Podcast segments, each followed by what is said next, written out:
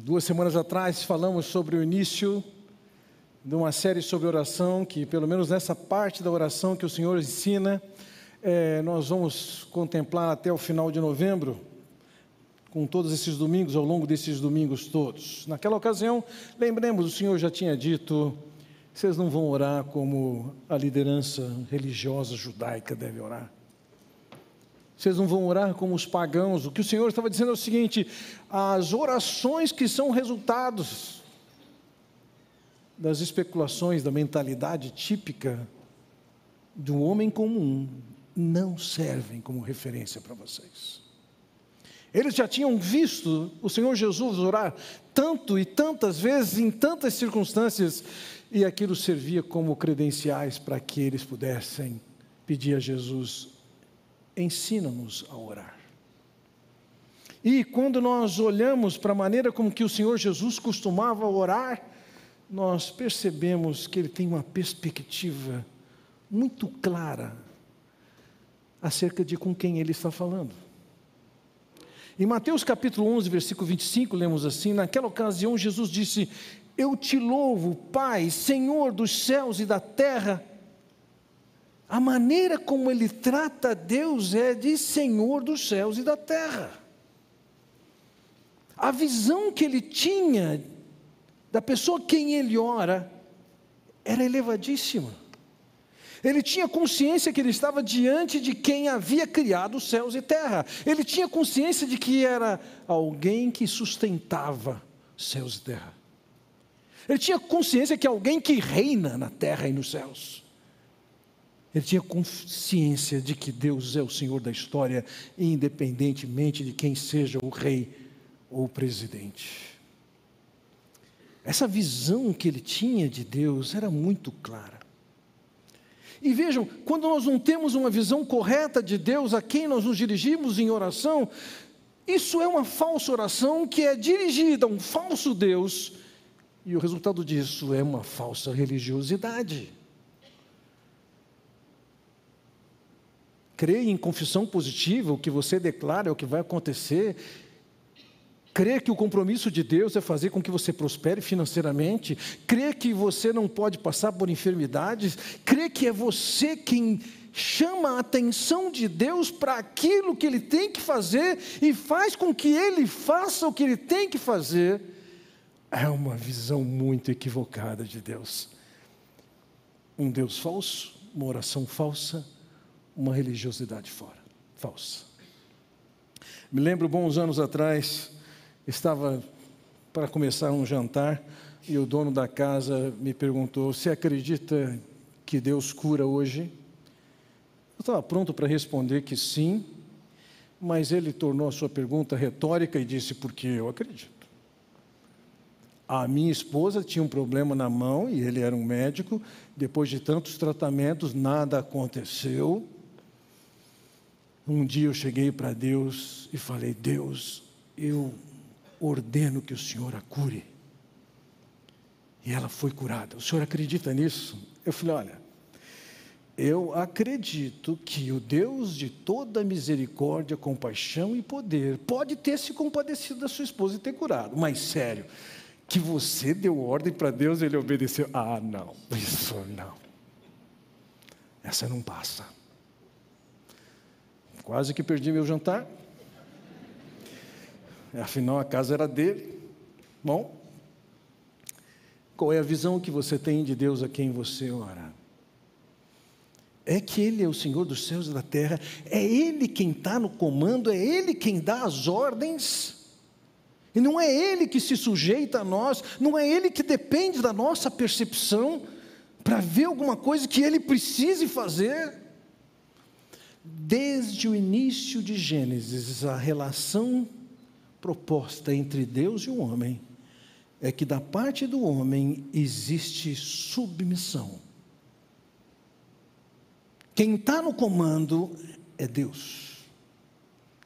Vejam, no Salmo 103, 19 vai dizer: O Senhor estabeleceu o seu trono nos céus e, como rei, domina sobre tudo que existe.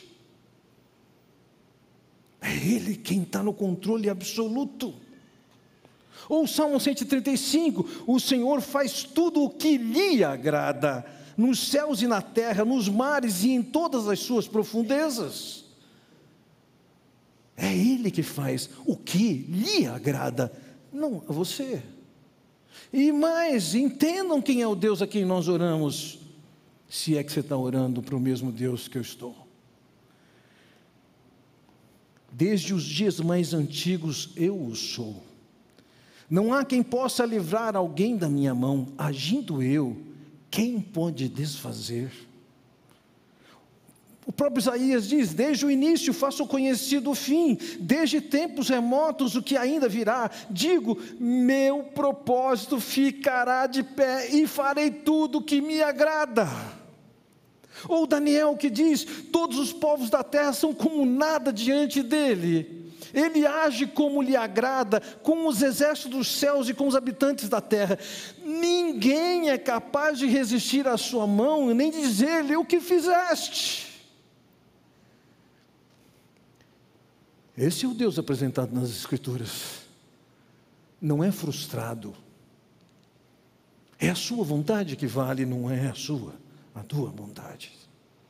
E qualquer pessoa que pensa de uma maneira diferente, achando que pode moldar a Deus, mandar Deus fazer A, B ou C, está como alvo da repreensão divina. Vejam, a oração não é o meio de você fazer com que Deus realize o que você deseja. A oração é principalmente o meio de você estabelecer comunhão com aquele que criou os céus e a terra, com aquele que sustenta o céu e a terra, aquele que fez uma aliança conosco, que marca a sua presença fiel, para que você e eu nos submetamos a Ele.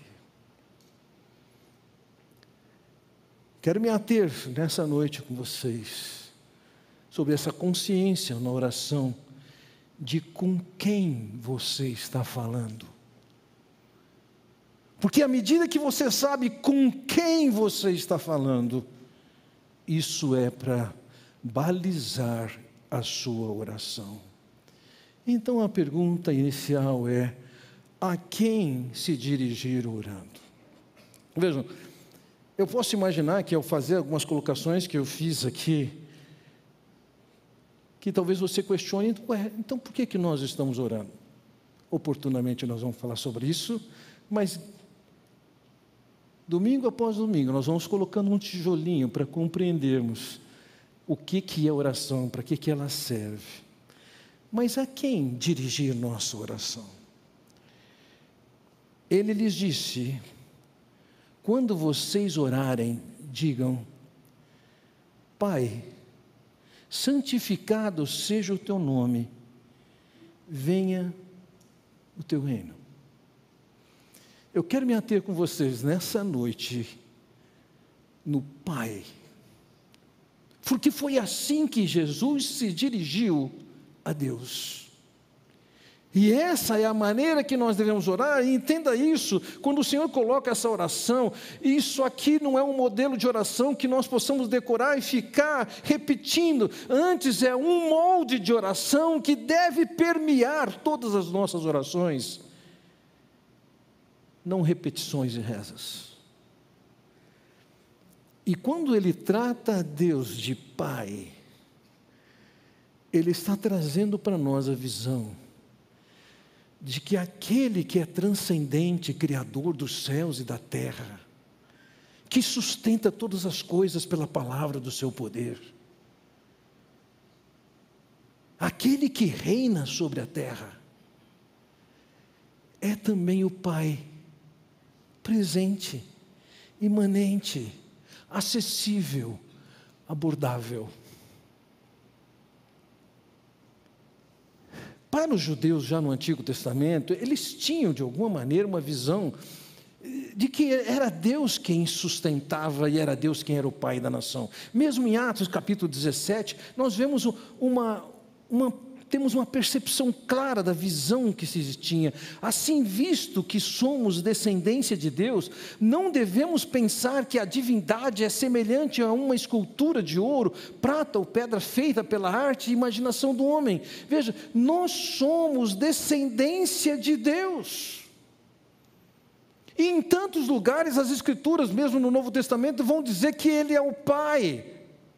Ele vai dizer que todos nós somos, viemos dele. No Antigo Testamento, por exemplo, no Salmo 32, diz assim: É assim que retribuem ao Senhor, povo insensato e ignorante. Não é Ele o Pai de vocês, o seu Criador, que os fez e os formou dentro da teologia judaica? antes do Senhor Jesus Cristo, eles já tinham essa visão. Foi Deus quem nos criou. Ele é o Pai de vocês, Criador e Pai. Em 1 Crônicas 29 diz: Davi louvou o Senhor na presença de toda a assembleia, dizendo: Bendito sejas, ó Senhor Deus de Israel, nosso Pai, de eternidade a eternidade. No Antigo Testamento, na teologia judaica, eles tinham a compreensão que Deus era o pai daquela nação. Isso não significava e nunca foi usado o termo dentro da Bíblia, no Antigo Testamento, como um pai, num aspecto de que a gente tem uma relação pessoal com ele. Mas sim que é aquele quem nos criou, quem nos deu origem, e é alguém a quem nós nos submetemos. Entendamos isso. Nós podemos ter nossa visão corrompida do que é paternidade a partir do que é praticado no mundo, mas dentro da perspectiva divina, pai é uma figura de autoridade. E quando não existe autoridade, é questionável essa relação. O Senhor Jesus deixou isso claro quando ele disse: Nem todo aquele que me diz Senhor, Senhor entrará no reino dos céus, mas apenas aquele que faz a vontade de meu Pai que está nos céus. Percebem? A relação de paternidade exige que se faça a vontade do Pai que está nos céus. O Senhor Jesus mesmo disse: aqueles que estão próximos de mim são meus íntimos. Quem são eles? Ele diz: Pois quem faz a vontade de meu Pai que está nos céus, este é meu irmão, minha irmã e minha mãe. Essa era a visão que ele passava. Estar debaixo da relação com Deus e orar àquele quem chamamos de Pai, significa fazer a vontade dEle, obedecer. Não somos nós que dizemos para Deus o que deve acontecer. Não somos nós que vamos a Deus fazer uma oração, mas com a nossa vida nós fazemos o que bem entendemos. Não existe essa relação com Deus. A oração que nasce dessa perspectiva é falsa, a religiosidade é falsa. Veja, quando o Senhor Jesus descreve a sua relação com Deus, ainda que alguns até discordem, ele reivindica sim a divindade. Em João capítulo 5, versículos 17 e 18 diz: Disse-lhe Jesus: Meu pai continua trabalhando até agora e eu também estou trabalhando. Ele apresenta a visão de que seu pai estava atuando e ele também. Por essa razão, os judeus mais ainda queriam matá-lo, pois não somente estava violando o sábado, mas também estava até mesmo dizendo que Deus era seu próprio Pai, igualando-se a Deus. Aqueles que não acreditam que Jesus reivindicou divindade igual ao Pai, devem ver como as, as pessoas que estavam perto de Jesus naquela ocasião entenderam e entenderam que ele era o próprio Deus. E aqueles que estão em Cristo Jesus estão colocados nessa aliança com Deus, numa relação de pai e filho. Isso é bem explicado, bem definido em Romanos pelo apóstolo Paulo, quando ele diz: Pois vocês não receberam um espírito que os escravize para novamente temer, mas receberam um espírito que os adota como filhos por meio da, do qual clamamos, Abba Pai. Abba era uma expressão dos judeus, da língua aramaica, para falar papai, paizinho. E o que Paulo está colocando aqui é que com a obra de Cristo chegarmos a Deus, agora nós podemos chegar diante de Deus com um tratamento tão afetivo, tão infantil, de chamá-lo de pai. Ou Paulo, quando escreve aos Gálatas, ele diz: Porque vocês são filhos de Deus, enviou o seu Espírito de seu Filho aos seus corações, o qual clama Abba Pai. Então vejam, a salvação que acontece nos alcança, nos coloca na, na, condição de, guiado pelo Espírito, podemos chegar até Deus e clamarmos: Papai, Paizinho. Então entendamos aqui que quando o Senhor Jesus nos ensina a orar a Deus, chamando-o de Pai, tratando-o como Pai, é porque a paternidade divina é o fundamento de toda oração. A partir do fato de que Ele é nosso Pai, é que nós devemos orar a Ele como Pai Celestial. E quando nós nos dirigimos a Deus reconhecendo quem Ele é e que Ele é nosso Pai, nós vamos perceber que isso começa a balizar e colocar certas coisas numa perspectiva, que é a perspectiva dele. Então eu queria dizer a vocês: a paternidade de Deus conserta algumas coisas. E que eu gostaria de levá-los nessa noite é olhar para essas questões, a visão de Deus como o Pai vai consertar e balizar certas percepções e expectativas que nós temos. Conserta o quê? Em primeiro lugar, a paternidade de Deus conserta o medo, pois Deus, o Deus vivo e verdadeiro, é Deus. Onde vemos isso? Vejam, em Deuteronômio 23, 5 diz assim: No entanto, o Senhor, o seu Deus, não atendeu Balaão e transformou a maldição em bênção para vocês, pois Senhor, o Senhor, o seu Deus, os ama. Primeira coisa, nós estamos nos relacionando com alguém que nos ama. Ao ponto de, por amar, ele transforma maldições possíveis em bênçãos. E, como expressão desse amor, ele perdoa pecados, ele tem prazer em nós, ele tem poder para agir entre nós. Como já ouvimos nessa noite, Deus amou o mundo de tal maneira que deu seu Filho unigênito para que todo aquele que nele crê não pereça, mas tenha vida eterna. Ele ama nós podemos descansar e nos aproximar de Deus sem medo por causa do amor de Deus. Mas não é somente amor. Deus também estabelece na sua relação conosco a sua misericórdia. No Salmo 86 diz: Mas tu, Senhor, és Deus compassivo e misericordioso, muito paciente, rico em amor e fidelidade. Percebam, os adjetivos aqui, ele tem muito amor, ele é compassivo, ele é misericordioso. Nós, quando nos aproximamos de Deus, que é o Pai, nós sabemos de uma coisa: primeira, ele não tem prazer em derramar o juízo, a punição que nós merecemos.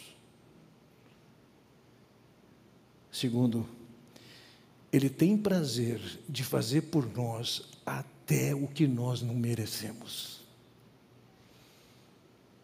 essa visão de que o Criador dos céus e da terra, que governa e comanda, o Senhor da história, é o Pai que nos ama, que tem misericórdia de nós, que tem graça conosco, nos dá até o que não merecemos, é aquele que é bondoso. É Paulo quem diz, portanto, Considere a bondade e a severidade de Deus. Severidade para com aqueles que caíram, mas bondade para com vocês, desde que permaneça na bondade dele. De outra forma, vocês também será, será cortado. Vejam, a visão da bondade de Deus está presente. Amor, compaixão, misericórdia, graça, bondade. Que Deus é esse? Isso não é alvo da criação humana. Isso não é um ídolo, isso não é um Deus falso. Esse é o Deus verdadeiro. E quanto mais nós temos consciência desse amor de Deus, dessa compaixão de Deus, dessa graça de Deus, mais nós temos consciência de que não temos o que temer. Não significa aqui que nós não temos o que temer, porque podemos fazer o que quiser, que Ele vai ser misericordioso e compassivo. Já dissemos, paternidade envolve submissão. E se não havendo é submissão, haverá disciplina.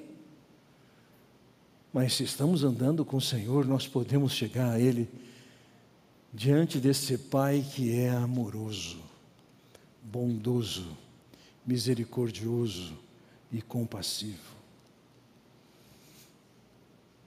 A paternidade também de Deus também conserta a esperança. Período pré-pandemia, frequentando várias vezes um mesmo restaurante, tive a oportunidade de conhecer um homem que ele se diz um ateu, confesso. E ele sabia que eu era um cristão, confesso. E as minhas tentativas de me aproximar e ver se tinha abertura para conversar, eu percebi que ele na melhor das hipóteses, ele me cumprimentava com o guarda-chuva, me mantinha à distância. Certa ocasião, sua mãe faleceu, que também confessava ser ateia. Mas no funeral, a Bíblia foi aberta. Eu me pergunto, para que essa incoerência? Porque o ímpio não tem esperança. É Jó quem diz: esse é o destino de todo que se esquece de Deus, assim perece a esperança dos ímpios. Que esperança tem um ímpio? O que, que acontece depois da morte? Jó continua no capítulo 11: quando morre o ímpio, sua esperança perece, tudo o que dele esperava do seu poder dá em nada. O que que um ímpio prova? Nada. Um ímpio teme. Entretanto, quando nós conhecemos e experimentamos o plano de Deus, nós ganhamos uma perspectiva. Em Provérbios 23, versículos 17 e 18, ele diz: Não inveje os pecadores em seu coração, melhor será que tema sempre ao Senhor. Se agir assim, certamente haverá bom futuro para você e a sua esperança não falhará. Se nós conhecemos e cremos e abraçamos o plano de Deus, nós temos uma esperança garantida. Quando Paulo escreveu aos Colossenses, no primeiro capítulo, ele diz: por causa da esperança que lhes está reservada nos céus, a respeito da qual vocês ouviram por meio da palavra da verdade, o Evangelho. No versículo 27 ele diz: A eles quis Deus dar a conhecer entre os gentios a gloriosa riqueza desse ministério, que Cristo em vocês, a esperança da glória. Não importa o que aconteça conosco, nós temos esperança. Uma das coisas que eu ouvi algumas vezes a Jane dizer foi: Eu não consigo entender como um cristão que tem consciência do que Deus tem preparado pela eternidade, como pode ele temer, lamentar e se prender nessa vida. A esperança que nós temos além é tão superior, tão maior. Quando nós temos consciência do Pai e do seu propósito conosco, isso conserta a nossa esperança. Em terceiro lugar, a paternidade de Deus resolve a questão da solidão. James Sire escreveu no seu livro Universo ao Lado o seguinte: temos sido lançados acima por um universo impessoal. O momento da autoconsciência, a autodeterminação que aparece na cena, que a pessoa questiona qual o sentido de tudo isso, qual é o propósito do cosmos, enquanto o Criador impessoal não responde, essa é a visão do mundo. Tudo está acontecendo ao acaso. Estamos sozinhos aqui, e daí? As Escrituras não falam que o Senhor é o nosso refúgio. No Salmo 139, o salmista diz: Se eu for no mais profundo abismo, lá estás. Se eu subir aos céus, lá estás. Se eu voar até o horizonte onde o sol nasce, lá estás. Ele diz: Onde quer que eu vá, o Senhor me guia, o Senhor me sustenta. Você não está sozinho. A sua companhia é o Senhor. Você pode achar que está sozinho, pode achar que o abandonaram, e Deus está dizendo: não, eu estou contigo, eu te guio, eu te sustento. A paternidade de Deus também resolve a questão de como é que nós vamos suprir nossos recursos. Me impressiona o quanto nossas orações são focadas em o que a gente come, o que a gente veste, no emprego, no salário. Me impressiona. É interessante que o Senhor Jesus Cristo, em Mateus capítulo 6, revela, é, não se preocupa com essas coisas, e nós continuamos orando por essas coisas.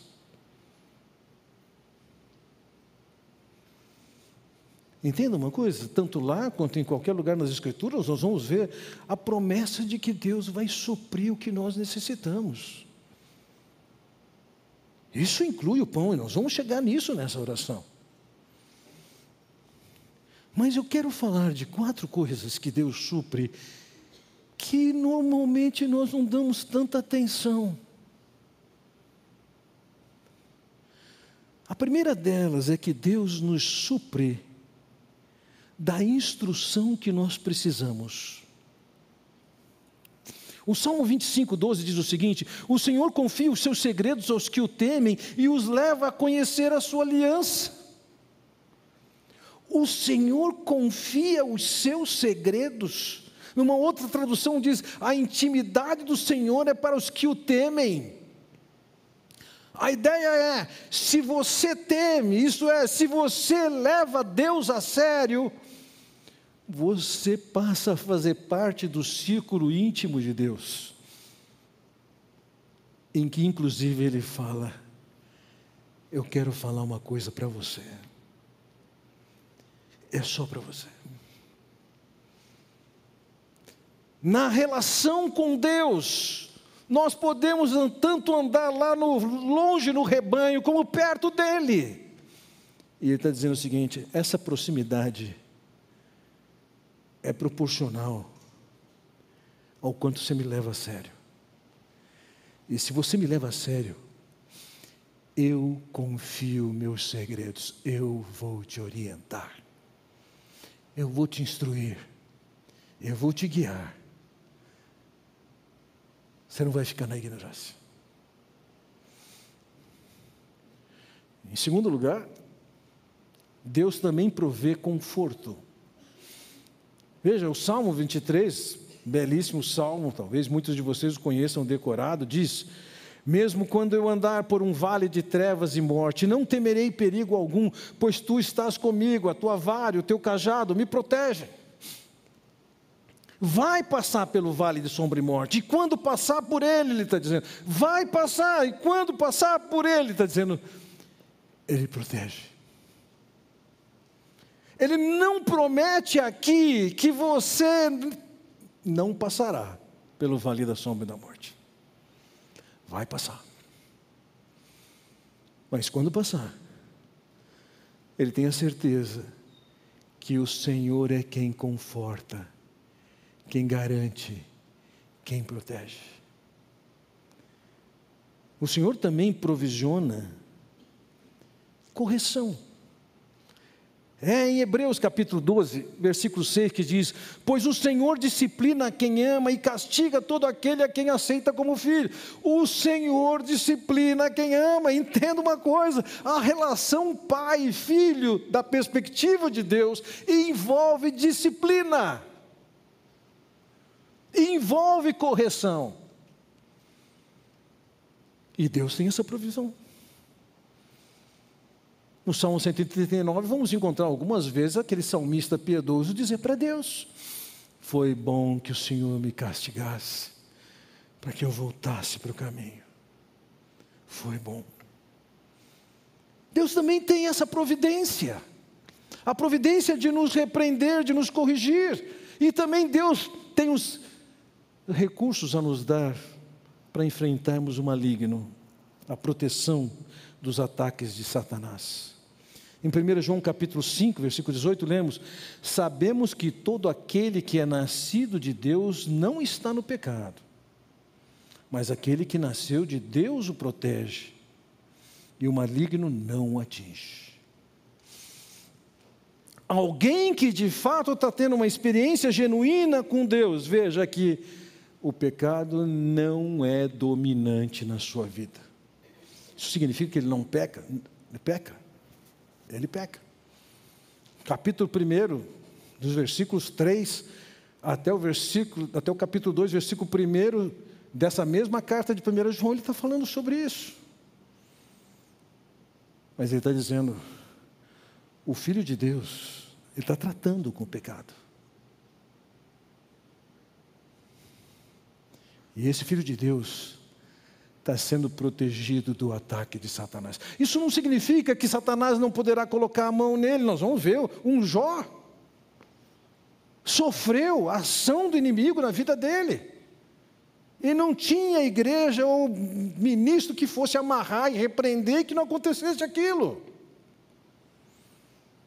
Quando Jesus disse, isso ainda será alvo da nossa reflexão a Pedro, o diabo pediu para venerar vocês, mas eu roguei por vocês para que a sua fé não desfaleça. Jesus não falou assim, não, mas eu disse não para ele. Não, ele vai seguir o, o que ele tem que fazer. Só quero ver você firme na fé. Nós vamos passar por recebermos ataques do maligno? Sim.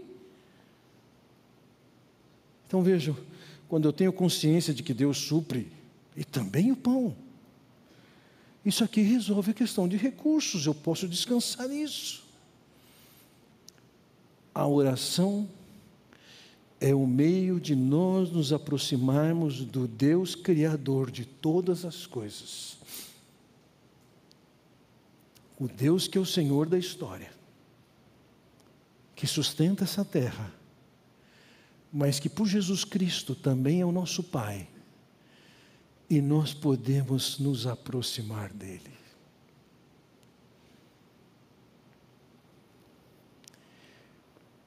Escritor de Hebreus, no capítulo 4, versículo 16, nos diz: Assim sendo, aproximemo-nos do trono da graça com toda a confiança, a fim de recebermos misericórdia e encontro graça, e encontrarmos graça que nos ajude no momento da necessidade. Quando nós vamos orar, quando estamos orando, nós temos que ter essa consciência. Eu estou diante do Pai de amor, de bondade, de misericórdia, de graça e eu posso chegar diante do seu trono e clamar por misericórdia, por graça, por bondade, sabendo que todas as coisas nos serão dadas. Todas as coisas que necessitamos dentro do propósito de Deus. O salmista diz: o Senhor Deus é sol e escudo, o Senhor concede favor e honra, não recusa nenhum bem aos que vivem com integridade. Viver com integridade significa serem completamente de Deus. Deus está dizendo: tudo o que você precisa, eu vou conceder. É lógico que a vida desse piedoso, desse crente que se aproxima do Pai numa atitude de absoluta submissão, reconhecendo que o grande Criador é também o Pai, cheio de bondade e graça, é também aquele que tem nas suas mãos o controle de todas as provisões de que nós precisamos é aquele quem garante a nossa herança pela eternidade, ou seja, perder a vida aqui não é trágico da perspectiva da eternidade. É promoção. É Pedro quem diz em 1 Pedro capítulo 1, versículo 4, para uma herança que jamais poderá perecer macular-se ou perder o seu valor. Herança guardada nos céus para vocês. A quem nós nos dirigimos em oração? Ao Criador dos céus e da terra, aquele que sustenta céus e terra, aquele que é o Senhor da história, e não importa quem esteja na posição do rei. É ele quem detém toda a autoridade. Mas ele também é o Pai. Por meio de Jesus nós podemos chegar até ele e tratá-lo como paizinho. Que sabe tratar com a nossa insignificância, com a nossa pequenez, com o nosso pecado ele sabe nos repreender, Ele sabe nos corrigir.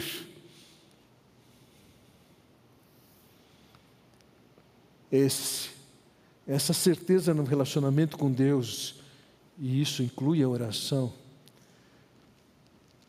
faz com que a gente tenha esperança em toda circunstância. É essa certeza que tira de nós o medo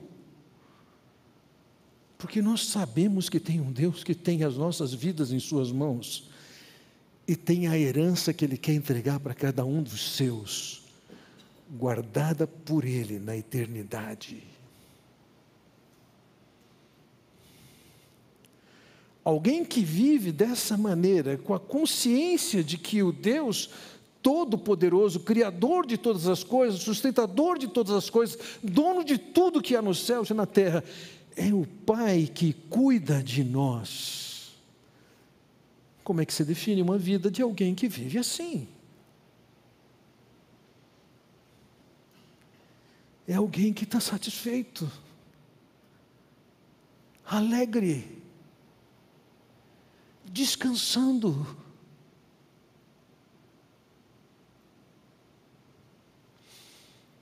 Quando você ora, com quem é que você está falando? Se você está pensando que está falando com alguém que está ouvindo a sua perspectiva e com isso está ganhando alguma coisa, e que você tem que dar algumas orientações para ele e fazê-lo trabalhar, isso não é Deus, é um ídolo que você criou na sua cabeça. A oração que Jesus propõe pressupõe que Ele é o Pai, pressupõe que você se coloca submisso diante dele.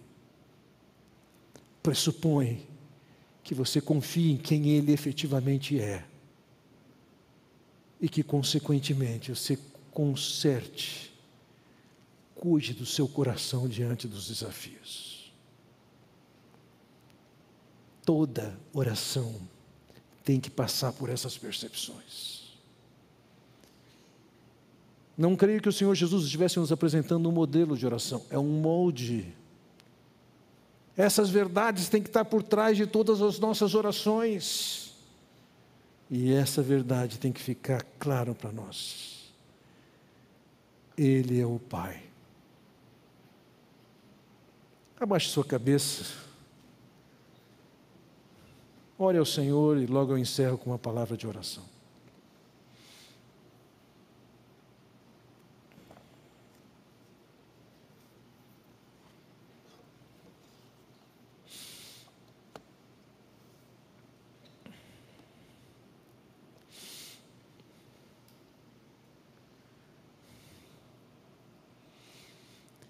Oh, Pai Celestial, ajuda-nos a entender a grandeza que o Senhor tem. Expande nossa visão acerca de Ti. Sensibiliza-nos com a percepção de que fomos feitos Teus filhos através de Jesus. Mais do que criaturas, fomos inseridos na Tua família e que hoje podemos nos achegar a Ti com essa visão de que o Senhor é Pai, que supre, que disciplina, que ama, que tem misericórdia, que tem cuidado de nós. Ó oh, Pai Celestial, leva-nos a sabermos como nos relacionarmos contigo, vivermos contigo sabendo claramente quem o Senhor é e não quem nós achamos que o Senhor é. É o que eu oro no nome do Senhor Jesus Cristo. Amém.